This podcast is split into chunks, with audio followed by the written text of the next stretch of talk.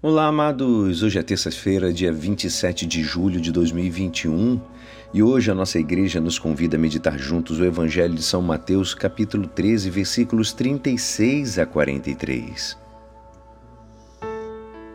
Naquele tempo, Jesus deixou as multidões e foi para casa. Seus discípulos aproximaram-se dele e disseram: Explica-nos a parábola do joio.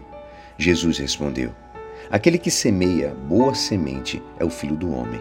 O campo é o mundo. A boa semente são os que pertencem ao reino. O joio são os que pertencem ao maligno. O inimigo que semeou o joio é o diabo. A colheita é o fim dos tempos. Os ceifadores são os anjos. Como o joio é recolhido e queimado ao fogo, assim também acontecerá no fim dos tempos. O Filho do Homem enviará os seus anjos e eles retirarão do seu reino todos os que fazem outros pecar e os que praticam o mal. E depois os lançarão na fornalha de fogo. Ali haverá choro e ranger de dentes. Então os justos brilharão como o sol no reino de seu Pai. Quem tem ouvidos, ouça. Esta é a palavra da salvação.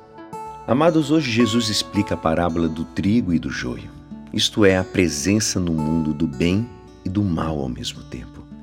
Destaca também a prudência e a paciência de Deus na espera da conversão do homem até o último instante de vida, quando o Filho do Homem enviará seus anjos e que retirarão do seu reino todos os escândalos e todos os que fazem mal e os lançarão na fornalha ardente, onde haverá choro e ranger de dentes. Amados, isso põe por fim a tantas pessoas que falam que o mal não existe. Jesus nos explica, fala claramente, nos explica pacientemente.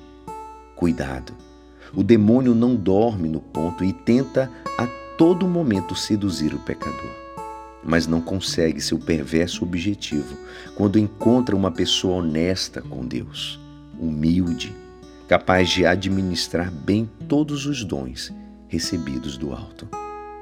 Que nosso propósito de hoje seja com humildade pedir a graça de Deus de saber administrar sabiamente os dons divinos que recebemos.